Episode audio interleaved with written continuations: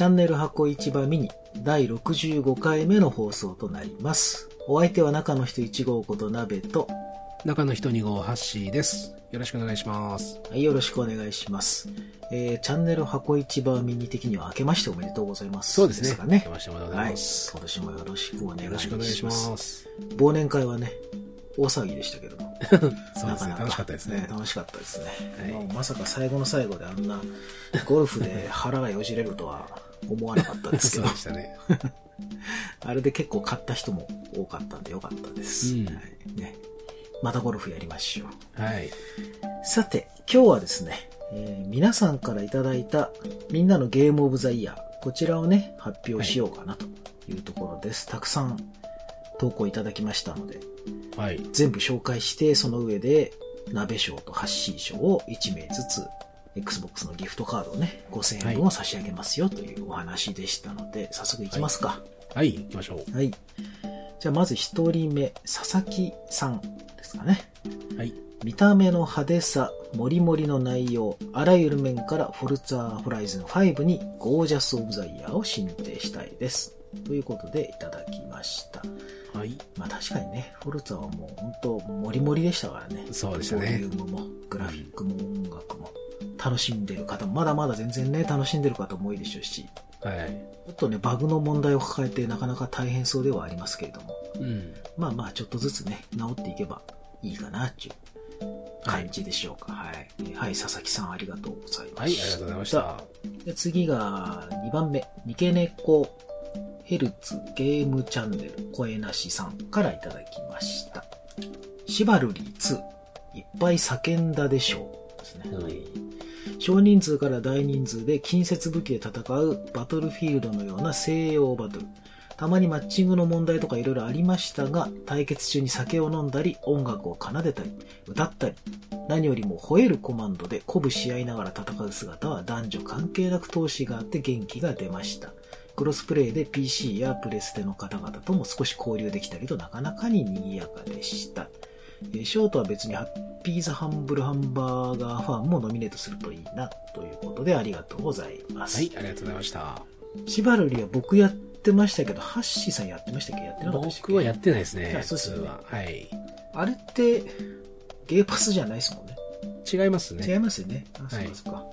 あれは僕は買って結構やってて、うん。最初めちゃめちゃやってたんですけど、うん。確かにね、声出して、うらーとか言いながら、斧担いで突進してはすぐ死んでみたいなことやってたんですけど、え、この吠え吠えるコマンドっていうのは何ですか？あの、なんかね、声を上げるっていうのがあるんですよ。あー気合を入れるみたいなコマンド自分で喋るんじゃなくてね。そうそうそうそう。あのね、はいはいはいキャラクターにこう、声を出させるみたいなああ。なるほど、なるほど。うん、そうするとみんなでね、わーとか言いながら突っ込んでいくんですよ。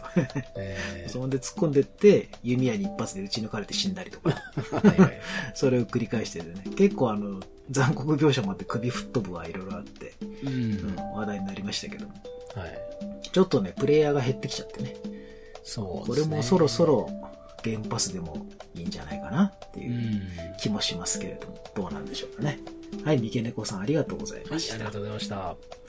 そして3番目、レスナイトさんです。まずこの方3つくれてますね。はい、1個目がゲームオブザイヤー2021。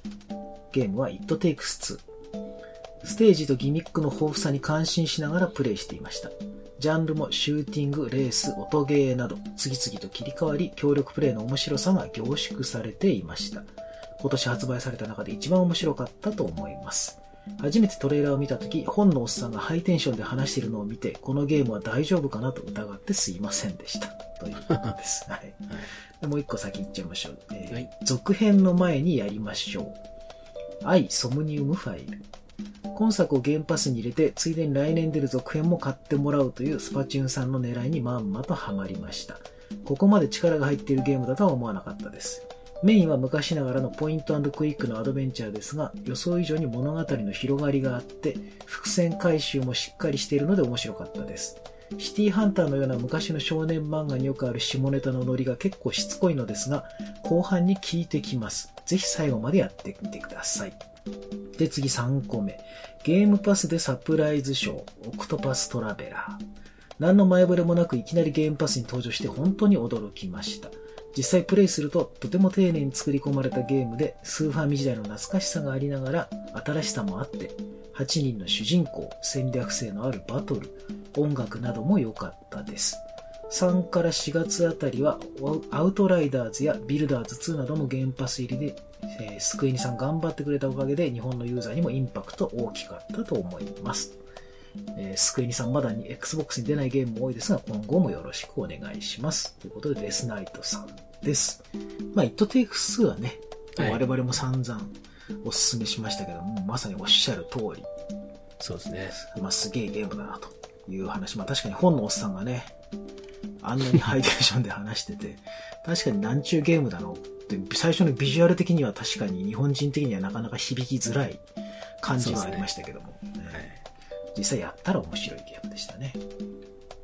アイソムニウムファイルは僕途中までとか結構序盤の方で、えっ、と、ストップしちゃってるんですけど、ハッシーさん結構やってましたよね、これ。うん、でもまだクリアまではやってないですね。あはい。僕はあの若干その、なんだろう、さっきおっしゃってたような、少年漫画によくある下ネタノリが結構しつこいのですがっていうところで実際引っかかってて、はいはい。若干なんか、あ、ちょっと辛いなと思ってストップしちゃったんですけど、後半に聞いてきますっていうので、あ、そっか、じゃあこれは最後の方までやると意味が繋がるんだなと思って、ちょっと今、またやり直そうかなと。はい。僕もこれはちょっと、続編買いたいなとは思ってるんで、ちょっと先にクリアしたいなとは思ってます。今年出るんですもんね。らしいですね。ね。はい。それまでにはクリアしなきゃいかんというやつですね。はい。そして、オクトパストラベラーですね。まあ確かにびっくりしましたよね、これは。うん、そうですね。その前の年にドラクエうん。がグエパスに来るって言って、11でしたよね。そうですね。11が来て、で、大騒ぎして、その開けてすぐにこのオクトパストラベラーが確か発表されたのかな。はい。うん。しかもなんか発表されてすぐもう遊べますよみたいなそう感じで、ね。そうそうそう。そうでしたね。うん。で、その次あたりに確かビルダーズとかも来たんだったかな。なんかこの辺は結構流れがね、連発できたんですよね。うん。うん。春先。そうそう、この辺はね、結構ね、盛り上がりましたよね。はい。まだ1年経ってないんだなっていうのが率直な感想ですああ、けど。本当ですね。ね。本当だ。本当2021年なんかいろんなことありすぎてね、もう分かんなくなっちゃってるんですよね。うん、レスナイトさんありがとうございまはい、す。ありがとうございました。じゃあ4人目、ノブ123さんですかね。はい、ありがとうございます。まず一つ目、JRPG 見直したでしょう。龍が如く7。コマンド式の JRPG はおそらくブルードラゴン以来。しかも龍が如くシリーズは未プレイの私でしたが、海外の YouTube の RPG ランキングでも常に上位にランクインし、箱市場さんでも絶賛されていたこともあって、ゲーパスに追加されたのを機にプレイ。コマンド式 JRPG を侮っていました。こんなに面白いとは。サブクエをこなしつつ、ストーリーを最後までたっぷり80時間楽しめました。家に帰ったらゲームしよう。ワクワクした感覚は久しぶりでした。ストーリーは面白いし、キャラも魅力的。おっさんだからこそニヤッとできるネタもたくさん。年齢層が高いと思っている Xbox ユーザー向けのゲームだと感じています。私のように JRPG 苦手だと思っているおっさんゲーマーにこそプレイしてもらいたいゲームです。はい。確かにそうです。もうこれ以上言うことはないぐらい 的確に龍が如くセブンのことを紹介してくれていると思いますね。本当に久しぶりに私もコマンド式の RPG が楽しいなと思ったのはもうこれでしたね。うん。はい、そして二つ目、ドハマリアクションゲームオブザイヤー、ハデス。はいえー、推薦理由ですね。沼。このゲームは沼です。一度ハマると簡単には抜けられません。トレーラーを見た時は大して面白そうだと思わなかったんですが、実際にプレイを始めると他のゲームができなくなるレベル。1日最低1プレイが日課になって結局100時間プレイしてしまう沼でした。最初は1回層目のボスすら倒せず、なんだこの難易度は、と思ったのですが、敵のパターンを覚え、能力や武器の性質を覚えると、自分のスキルがどんどん上がっていくのがわかります。気がつけば周回が余裕になり、熱度を一つずつ上げていくことが目標になり、最終的には熱度32までクリアできるようになりました。同じセリフを聞くことがないレベルで用意された各キャラクターのセリフとストーリー。思った通りにキャラクターが動く操作性、同じビルドになることがないであろうランダム要素がありながら、腕前が上がればどんな組み合わせでもクリアできる難易度調整と非常によくできたゲームです。ほううん。なんかすごく遊んでみたくなる感じというか、私はそうですね。遊んでたんですけども、結構序盤の方で、まあいつもの私、このアクションゲーム苦手が発動しまして止まっておりますんで、うんええこれもね、確かに本当クリアした人から聞くのはもうとにかくやってるうちにだんだん上手くなるから、ちょこっとずつ進めるよっていう話は聞くので、これもね、いつかはクリアしたいなっていうフォルダーには入ってます。はい。はい。そして3個目、えー2021年個人的ゲームオブザイヤー、ヘイローシリーズ。えーヘイローインフィニットは最新作ですが、あえてヘイローシリーズとして推薦したいです。というのも私10年以上の Xbox 歴ですが、恥ずかしながら今年になって初めてヘイローシリーズをプレイしました。ヘイロー1のリマスターは360の時に一度購入していて、1の時にはマスターチーフコレクションを購入。でも結局プレイしようという気にならず、積みゲーと化していました。プレイしようと思ったきっかけはインフィニットのマルチプレイ。ゲーパスに来たからやってみようかぐらいの軽い気持ちでプレイしたら、まあ面白い。単純にゲームそのものの面白さに惹かれ、これはインフィニットのキャンペーンもプレイせねば、でもその前に前作を終わらさないと、と感じてようやくヘイロー、マスターチーフコレクションをプレイし始めたのですが、過去の自分を殴り飛ばしたい。なんでこんな名作を今までプレイしていなかったんだと。なぜ Xbox ユーザーでありながらヘイローをスルーしていたのかと。もうすっかりヘイローの虜になってしまったので、今ではヘイローのドラマシリーズも楽しみにしています。Xbox ユーザーなら FPS 好き嫌いに関わらず、とりあえず一度はプレイすべきだと今更ながらに感じたヘイローシリーズを2021年のゲームオブザイヤーに推薦させていただきます。はい。はい。ベタ褒めですね。はい。えーでもこれ私も同じですよ去年初めてヘイローシリーズを遊んだんで。1から。そうでしたっけ？そうですよ。そうでしたっけ？あの、いや、もっと前に、あの、マスターチーフコレクションのええ1とか、あと5とかをちょっと触ってはいたんですけど、はいはいはい。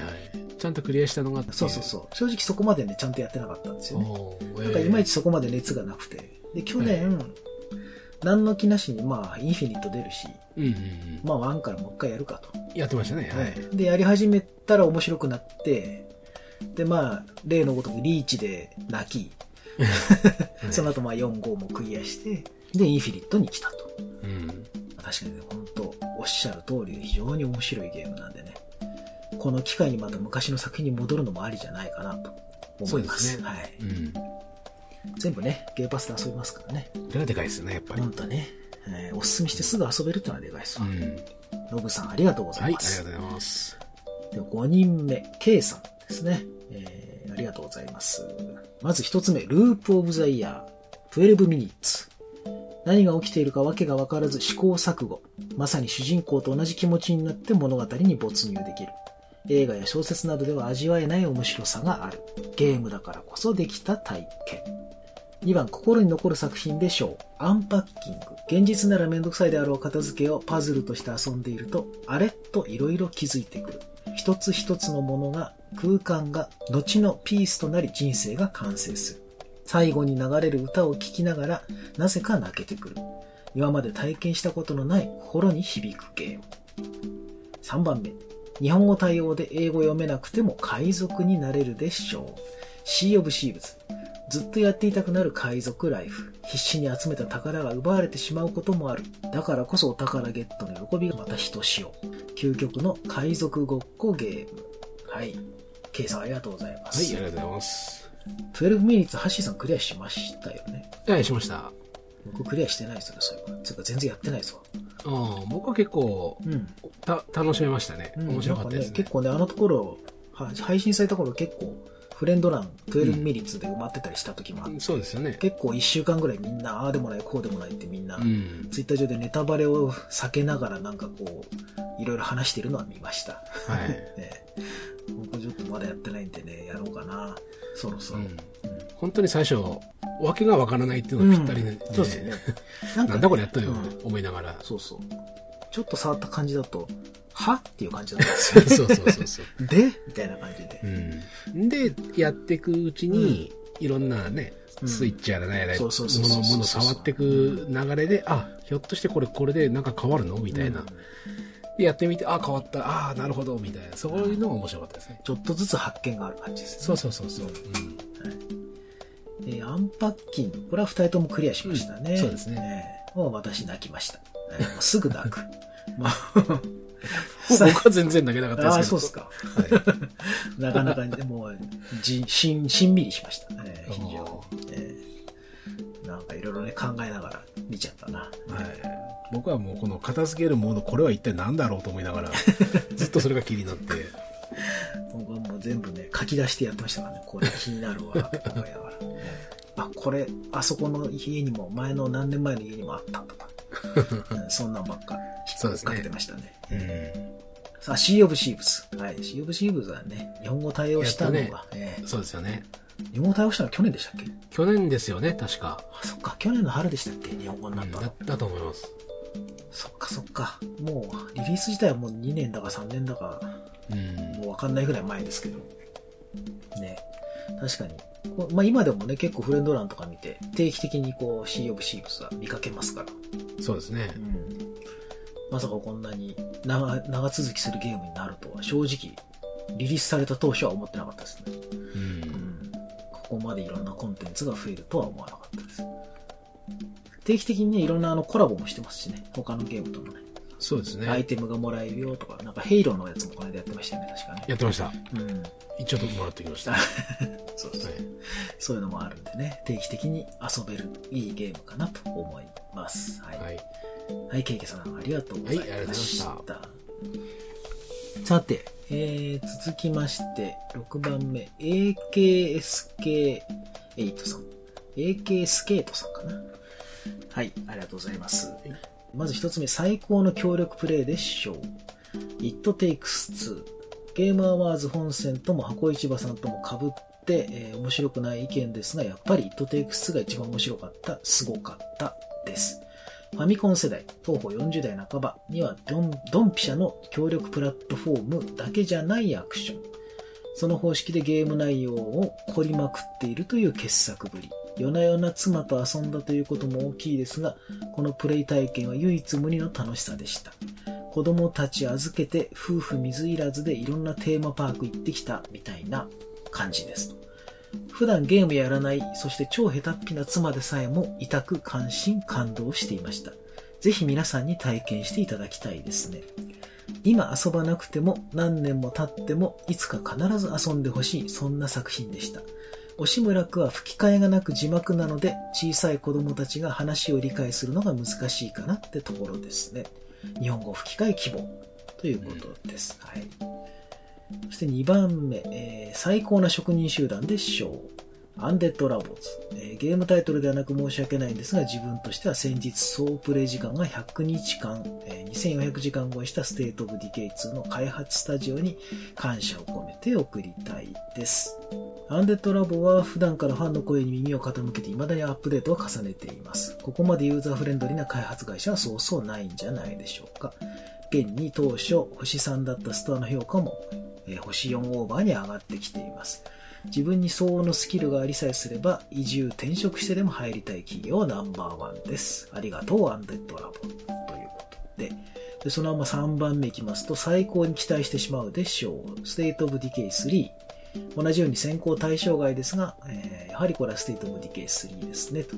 来年出る期待の作品はエルデンリングが取ってましたが、もしステートオブディケイ3が来年出るのであればぶっちぎりでグランプリです。悲願の日本語字幕も期待しちゃいます。個人的には公式開発スタッフさんたちの反応から可能性はあるんじゃないかなと。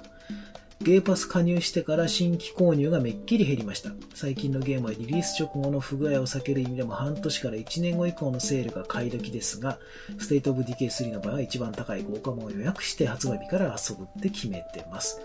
えーまるで子供が生まれてくるかのように楽しみめでたいですね。ステートオブディケイ3のリリースは。ということで、はい。AK スケさんありがとうござはい、ありいますがとうござい。ます。後半2つはですね、もうほぼほぼ AK スケッチさんの去年と同じようなこの State of Decay 大好きがもう溢れているので、正直申し訳ない割愛させていただきますけども、まあ、It Takes Two 奥さんと一緒に遊んだと。うん。これやっぱ奥さんと一緒に遊ぶのでかいでしょうね。奥さんとかね、彼女とかと遊ぶのが一番いいんじゃないでしょうか。まさに。本当に喧嘩もしかねないでしょうし、一緒に、一緒に進めたらかなりね、嬉しいでしょうしね。うん。うん、いいんじゃないか。おっさん同士で遊んでも楽しかったので、もう誰でも楽しめるゲームだとは思います。はい。はい。やっぱ吹き替えあるとね。うんそうなんですよいいですよね。吹き替え欲しいですね。うん。吹き替えついたら本当完璧なゲームなんですけどうね。ん。そう思いますね。ディズニーとかあの辺の映画並みのクオリティの吹き替えがついてたらもう多分、うん。ね完璧なんですけどね。もったいない。そこがちょっともったいないなと思いますけども。うんえーありがとうございました。はい、ありがとうございました。7番目、えー梅龍さんでいいのかな梅龍さん、梅龍さん、梅龍さん。ありがとうございます。まず一つ目が 2D アクションゲームオブザイヤー、エンダーリリーズ。国内メーカーから発売されたメトロイドバニア系タイトル。海外インディーでは根強く人気があるジャンルなのでよく見かけるのですが、国内で開発されたものは久しぶりな感じがします。このジャンルを好きなユーザーが遊ぶことを想定してか、ホローナイトやデッドセルズなど、難易度が極端に高い印象が強いのですが、今作は道中の難易度やボスの強さなどは他作品と変わらず難しいのですが、細かく設置されたセーブポイント、セーブポイント自体がファストトラベルの拠点になる仕様のため、少しずつでも頑張って進んでいけるシステムとなっており、デスペナルティもなく、ボスの手前には必ずセーブポイントがあるので、ボス自体も気軽に何度でも挑戦できるということで、高難易度アクションに尻込みしてしまう人でも頑張れば遊べるようにすごく配慮されていることを感じました。また全編通して BGM の雰囲気が良く、特に序盤で流れるハーモニウスがお気に入りで聞いた瞬間にサントラが出たら買おうと思うほどでした。他プラットフォームでも発売されており、好評な様子が公式のツイッターで読み取れるので、続編や新作を期待しています。あと、リリーちゃんがとても可愛いのもプレイにいい影響を与えてくれました。はい。そして2番目、正当進化を遂げたでしょう。ロストジャッジメント裁かれざる記憶。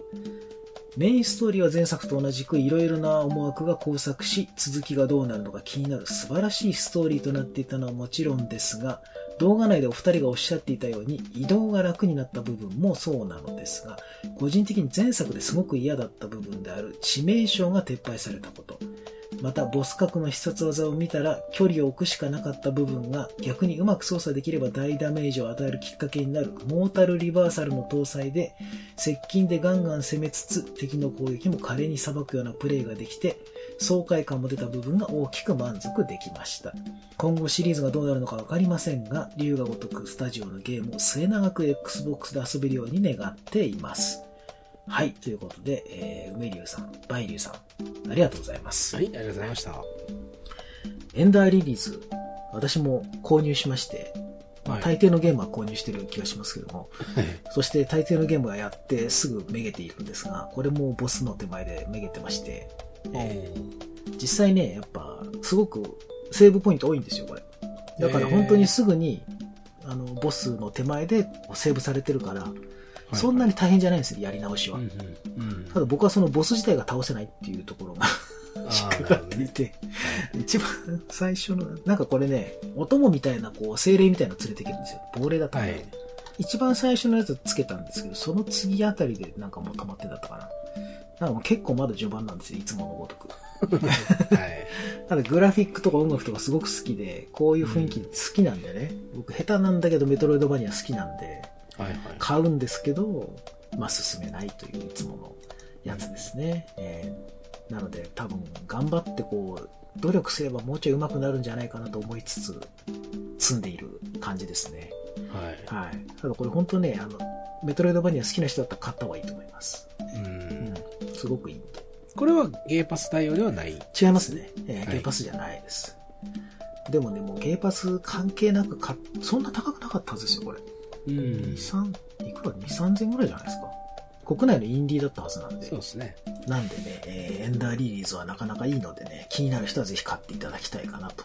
あんまりでもセールとか来ないのかな、確か。うん、セールとかに来たら紹介しようと思ってたんですけど、今のところ来てないと思うんで。そしてロストジャッジメントですよ。はい。我々もかなり面白かったとうん。言いましたけども、確かにおっしゃるように、全体的にストレスが減ったと。前作よりも、ジャッジアイズよりも。そうですね。で、この致命傷っていうのを僕すっかり忘れてたんですけど、うん。前作は、なんかあれですけ？ど、ボスかなんかの攻撃で、大ダメージを食らうと体力の上限が減るんでしたっけ？そうです、そうです。あれボスだけでしたっけ？いや、ボスだけじゃなかったと思います。ザコでもそうでしたっけ？はい。なんかすごい大ダメージを食らって、こう、体力が赤ぐらいまで来ると、上限が減るんでしたっけあれって。そうです。もう、そうです、そうです。ドリンクとか飲んで100%回復のはずが80%ぐらいしか上がんなかったりとか、そうです、そなかうんです。そんな感じでしたよね、確かはい。にね。非常にもう医者に行かなきゃ、あ、そうだ。医者に行くかなんか救急キットみたいなのを使わなきゃ治せないみたいな、そうだ。そういう仕様だったんでそうで。すよね。忘れてましたね、そのそれがなくなったと。そしてこのはい。モータルリバーサル。はもう覚えてないけど、僕は戦闘がすごく快適になってたのはなんとなく感じたんで、おう。ん、きっとそれかな。とにかくなんか全体的に前作よりは遊びやすい、そうですね。うん、気がします。非常に良かった。今後もね、ぜひ、龍が如くの、まあいろいろね、内部で人が入れ替わったりしてますけども、今後もぜひ、あの、龍が如く8も出そうなんでね、うん。うん、ぜひ Xbox でも出していただきたいなと、はい。はい、思ってます。はい、ありがとうございました。はい、ありがとうございました。そして8番目、そうさんですね。ありがとうございます。えー実績コンプのため56万人も丸々しちゃったでしょう。戦国無双5。えーなんやかんやで実績コンプするほど夢中になりました。Xbox シリーズ XS のマシンパワーを発揮できるゲームだと思います。プレイ時間は5カウントあるので当てになりません。ということでありがとうございます。はい、ありがとうございました。この56万人も丸々ってのは切るってことですよね。きっとね。うん。キルしたカウントが出るんですね、このゲームは。あの、無双だからあれですね、多数のキャラクターがわーっと来るので、やっぱマシンパワー大事ですもんね、こういうゲームは、ね。そうですよね。所領時とかね。うん。その辺がね、快適になるのは多分大事なんでしょううね。ん。はい、ありがとうございます。はい。そして9番、フィガローさん。下位互換対応オブザイヤー。塊魂ビューティフル。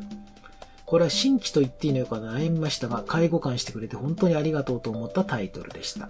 360のディスクをシリーズ X に入れて遊べた時の感動は Xbox ならではではないでしょうか。はい。そして次が MS オブザイヤー、 Halo Infiniteフォルツァホライズン5。説明不要でしょうか？最高でした。しかも Day1 原発対応。ヘイローは吹き替え対応。本当にありがたかったです。今後もスターフィールド、ギアーズの続編もなんとか吹き替えしてもらえないものか、ファーストタイトルに期待しています。ということで、フィガロさんありがとうございます。はい、ありがとうございます。スターフィールドはね、もう吹き替え確定してますんでね。大丈夫ですね。はい。塊魂ビューティフル確かにね、下位互換しましたね。来ないかなと思ってたら来たのでびっくりしました。はい。塊魂は、えっと、一作目のリマスターみたいのが発売されてましたよね。そうですね。今年ね。あ、去年か。21年に発売されて。うん21年でも正直多分ビューティフルの方が後発のゲームなんで遊びやすくなってるはずなんで、うん、僕も360のこのビューティフルの方がどっちかというと好きかな。うん、遊びやすいっちゃ遊びやすいですよね。うん、なのでちょっと介護官でね、結構普通にグラフィックもそこそこ綺麗に見えるから、ぜひ遊んでほしいなと思います。はい。はい。そして、ヘイローとフォルツァホライズン5に関しては、まあ、本当に説明不要という感じですけれども、うんうんやっぱね、吹き替え大事ですね。大事ですね。いろんなゲーム遊んでると思いますけど、うん。やっぱね、アクションゲームにしろ何にしろ、耳から情報が入るだけで画面に集中できるんですよ。操作とか。これ大事なんですよね。だギアーズの続編は多分今年は動きあるでしょうから、続編なのか、2あたりのリマスターなのか、うなん、か、ハッシーさんもツイートしてましたけど、はい。あの、公式のツイッターなんかのね、画像なんかを見ても2になんか動きがあるんじゃないかなという そう、どうですかね。気がね、若干しますけど、うんちょっと期待しつつ、ということでしょうか。はい、フィガロさんありがとうございはい、ました。ありがとうございました。さて、10番目、マシラさん、ありがとうございます。シナリオに引き込まれるでしょう。えーロストジャッジメント、裁かれざる記憶。メインストーリーが非常に面白く、後半は特に続きが気になり、やめ時を失うほどでした。シリアスな本編とサブケースのコミカルな場面の振り幅がとても良かったです。戦闘は派手に暴れられますし、敵の必殺技をタイミングを深いしてダメージを与えるカウンターが決まるところが最高でした。ということです。ありがとうございます。はい。ありがとうございます。確かにあのサブケースの学校の良かったですよね。うん。結構。あの、メインにシナリオにもちょっと入ってきますけど、学校の夜の学校でなんかこう、探索したりだとか、、はいい。かにも学園、昔の昭和の学園ものみたいなノリね。うんうん、そうですね感じ、良かったですね。はい。これですかね、敵の必殺技タイミングよく返すってのはさっきのあれかな、モータルリバーサルってやつかな。もしかしたら。ですかね。ね。うん、はい、ありがとうございます、マシラスさん。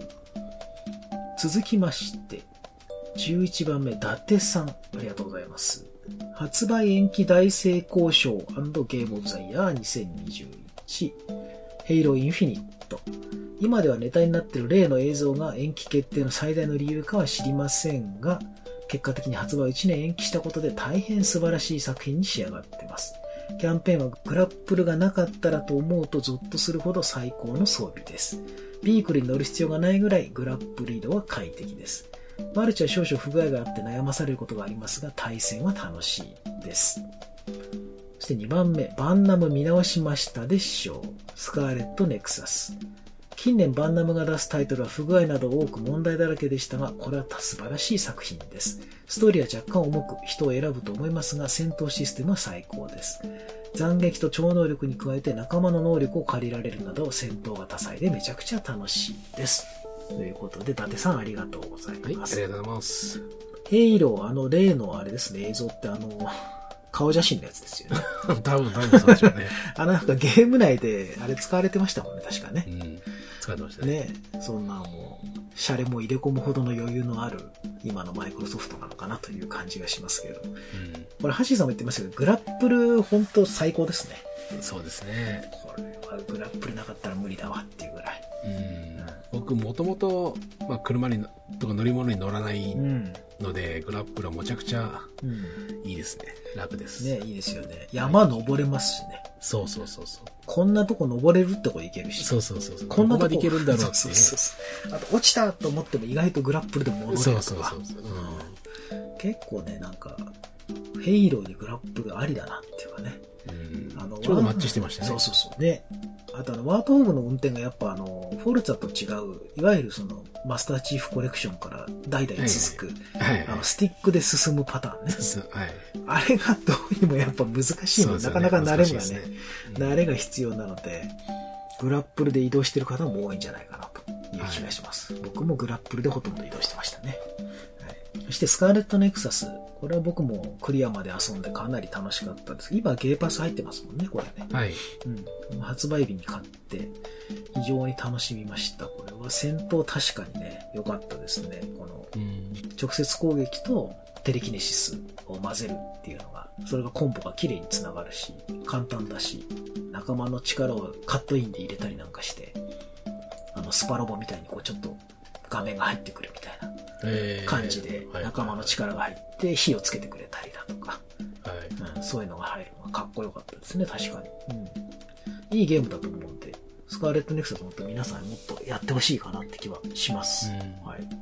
新規 IP としてはなかなかいいんじゃないでしょうか。はい。うん。シナリオも好きです。はい。アニメもやってましたよね。アニメやってましたね。ですよね。まあ正直アニメは僕はちょっと、はい。クオリティ的にちょっという感じがしましたけども。ええまあ、ゲームおすすめです。はい。えー、伊達さんありがとうございましたは。い、ありがとうございました。で、最後に12番目、しょっぺこさん。まあ、フレンドさんなんであれですけども。えー一言で、ね、来てますね、えーベストもワーストも一緒でしょうで、ディアブロ2。そしてもう一つ、最後まで繰り返し楽しめたでしょうで、ハデス。という非常に簡潔な。ありがとうございます。はい、ありがとうございまあ、ベストもワーストも一緒でしょう、ディアブロ2ってのはなんとなくわかりますけども。そうですね。やってる人のこう、ツイートとかね、感想を聞く限り、確かに、文句ばっかり言ってるのにずっとやってるっていう。そうそうそうそうそうそう。めちゃめちゃ文句言ってるんですけど、やめればっていうぐらい思うんだけど、見るとやってるっていうね。はいえーそうですよねもうなんでしょうね。もう半分病気なのかなっていうぐらいの、この、やっぱ、なんかもう、どうしようもなくやりたいんでしょうね、やっぱりこのね。うんでしょうね。楽しい、めちゃめちゃ楽しいんだけど、っていうやつでしょうね、きっとね。うんえーそして、ハデスは最後まで繰り返し楽しめたでしょう。ということで、先ほどもね、投稿ありましたもんね。はい。はい。これで全て、えー、応募作品というか投稿をいただいた全部を読ませていただきました。はい。さて、ここからですね、我々二人で選ぶんですが、ちょっとしばらくシンキングタイムをいただきまして。はい。発表したいと思います。はい。はい、では、えー皆さんのゲームオブザイヤー、二人で今相談した結果、はい。決まりまして、はい。発表したいと思います。ハッシーさん賞と、えー僕、鍋賞、一人ずつに、Xbox ギフトカードね、5000円分をプレゼントします。ゲームアタグをちゃんと書いていただいてるので、もう直接お送りしちゃいます。ハッシー賞。はい。えーハッシー賞は、えー、ノブ123123はい。のドハマりアクションゲームオブザイヤー、ハデスですね。はい、おめでとうございます。はい、おめでとうございます。沼ってやつですね。そうですね。沼。このゲームは沼です。で、僕はこのゲームやってないんですよ。はいはい。じ実はね。はい。ただ、あの、フレンドさんとか、他のツイッターなんかでも、面白い面白いっていうのをずっと聞いていて、で、まあ、沼だ沼だっていうのも聞いてました。うんまあ、やってなかったんですけど、この文章をさっき、鍋さんが読んでくれたやつを聞いていて、うんああ、面白そうだな、やりたいな、って、だんだんだんだん引き込まれていくような、うんこの、文章、文章力っていうんですかね、うんそういうのもありますし、はい。ちょっと気になったんで、もうこれで決まりです。はい。そうですね。確かにね、よ僕も読んでてね、ああ、もう一回やろうかなって思いながら読んでましたね。えー結局100時間プレイみたいな。そうですね。まあ皆さんやってる方本当長いですもんね。うん、長い。何周も何周もしてるみたいな。うん。この何周もするゲームって結構飽きやすいんですけど、はい。同じセリフを聞くことがないレベルで各用意された各キャラクターのセリフとストーリーうんみたいな。それもすごいですよねね。気になりますよね。うん。多分、このゲーム確かね、何回もやっていくうちに確かにその、元のハデスの神殿みたいなところにいる、拠点みたいなところにいる、各神様がいっぱいいるんですけど、はいはい。そのセリフが変わるんですよ。へただこれが確かに本当に、毎回毎回違うんで、え。確かにこれ、何パターンかあるんだろうなと思ってましたけど、これが同じセリフをほぼ聞くことがないレベルっていうので、相当あるんだな 相当ですねうんうん。ねそういうのもいいなって。ちょっとずつね、確かに変わっていくっていうのはいいですよね。うん。はい。では、ノブさん、おめでとうございおめでます。とうございます。後ほど、えー私から、えー Xbox ギフトカード5000円分をゲームアタブいただいてるのでお送りします。はい。はい、ありがとうございました。はい、ありがとうございました。そして、えー、私、鍋賞でございますけれども、梅竜さん、梅竜さん、ちょっと読み方があれですけれども、正当進化を遂げたでしょう。ロストジャッジメント裁かれざる記憶。おめでとうございます。この移動が楽になったみたいな話、プラス、その致命傷が撤廃されましたよとか、うん。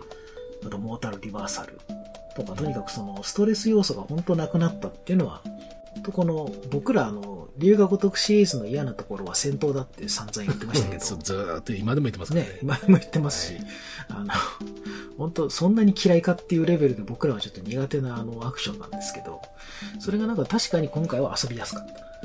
なんか知らないけど。まあ僕ちょっと難易度下げたりしましたけど、はい確かまあに遊びやすかったな。に似てるというか、まあ、同じなのは同じなんですけど、まあ、やりやすくなってるよねっていうのは確実にわかりますよね。そうですね。なんかはい、微妙なマイナーチェンジで、こう、はいストレスが減ってるし、はい遊びやすくなってるっていうのは確かにありますね。あのね、最近僕はその龍が如くをやり直してるわけですよ。はい。なんとなく、あの、思い立って、えうんそういえばやってないのあるなと思って、ていうかほぼやってないなと思って、3からう んやり直して、3はなんとかクリアしたんです。えはい。えーあ、そうか、0をやったのか、最初。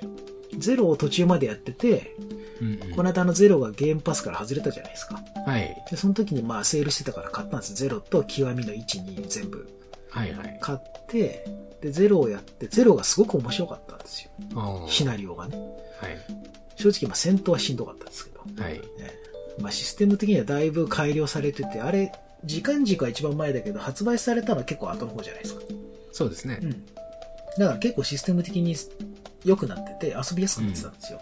あ、だいぶ遊びやすくなってるな。でもまあ古臭いとこもいっぱいあるなとか思いながら遊んでたんですけど、で、3やったら、まあこれがめちゃくちゃ古臭くて、システムがね、ですよもうね。びっくりするぐらいストレスだらけのゲームで、うんこれは参ったぞと思いながらも、まああの、面白かったんです、シナリオは。はい。まあまあ、でまあ頑張って遊んで、あの、藤原達也さんとかの演技もなかなかよく。うん。で、まあ、頑張ってクリアしたんですね。まあ正直ゼロよりはちょっとだいぶクオリティは下がるなと思いながら遊んで、うん今4の途中まで来てるんですけど、はい。まあ、やっぱりちょっとストレスフルですね。そうですね。なんかこの、なんでしょうね。あの、プレイヤーにこのストレスを与えることでゲームの寿命を伸ばしてんじゃないかと思うぐらいのうん。ゲームって別にセガに限らずなんですけど、はい。結構多い気がしますね。そうですよね。最近はだいぶ減った気がしますけど、最初にこれ絶対やらなきゃいけないことを、そしかもそんな大したことじゃないのに、それを絶対やらせて、うんなんか時間稼ぎしてるみたいなゲームとか、なんかこれ別にいらない、最初からもうついててもいいんじゃないかなみたいなシステうんはい。ムをなんかあえてこう、ゲットするためになんかやんなきゃいけないみたいなうんのとか多かったりとかね、なんかこう、なーってなるんですよ。はいあとはもう本当に、ボス、中ボスとかもう硬すぎですよね。本当ですよね。とにかく。うん、RPG、国産 RPG よくありますね。はい。本当に体力がやったらでく、多い。もうそれだけ。ただ、だから、時間だけがかかるっていう。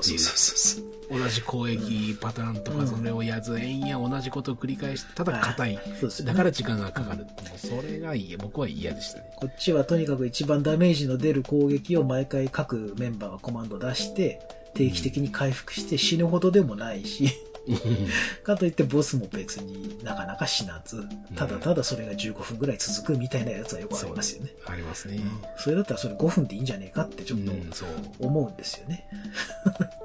なんか特殊なこうギミックが入ってたりだとか、何かこう頭使わないとクリアできないなみたいなんで、倒せないっていうのはわかるんですけどね。うん。うんただただ体力を削るだけの作業みたいな。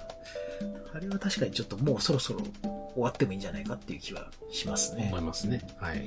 だから最近アクション系の RPG が増えてんじゃないかなっていう気もちょっとするんですよね。コマンド系から。はいはい。悩むところもありましたが、ちょっと話を戻しますと、えー梅竜さんね、バイリューさん。あの、うんもう一つ送ってくれたエンダーリリーズのね、このうんお話もなかなか良かったので、そちらも合わせてになりますけど、ロストジャッジメントの方に賞をあげたいとはい、思いおめでとうございま。ますす。はい、おめでとうございます。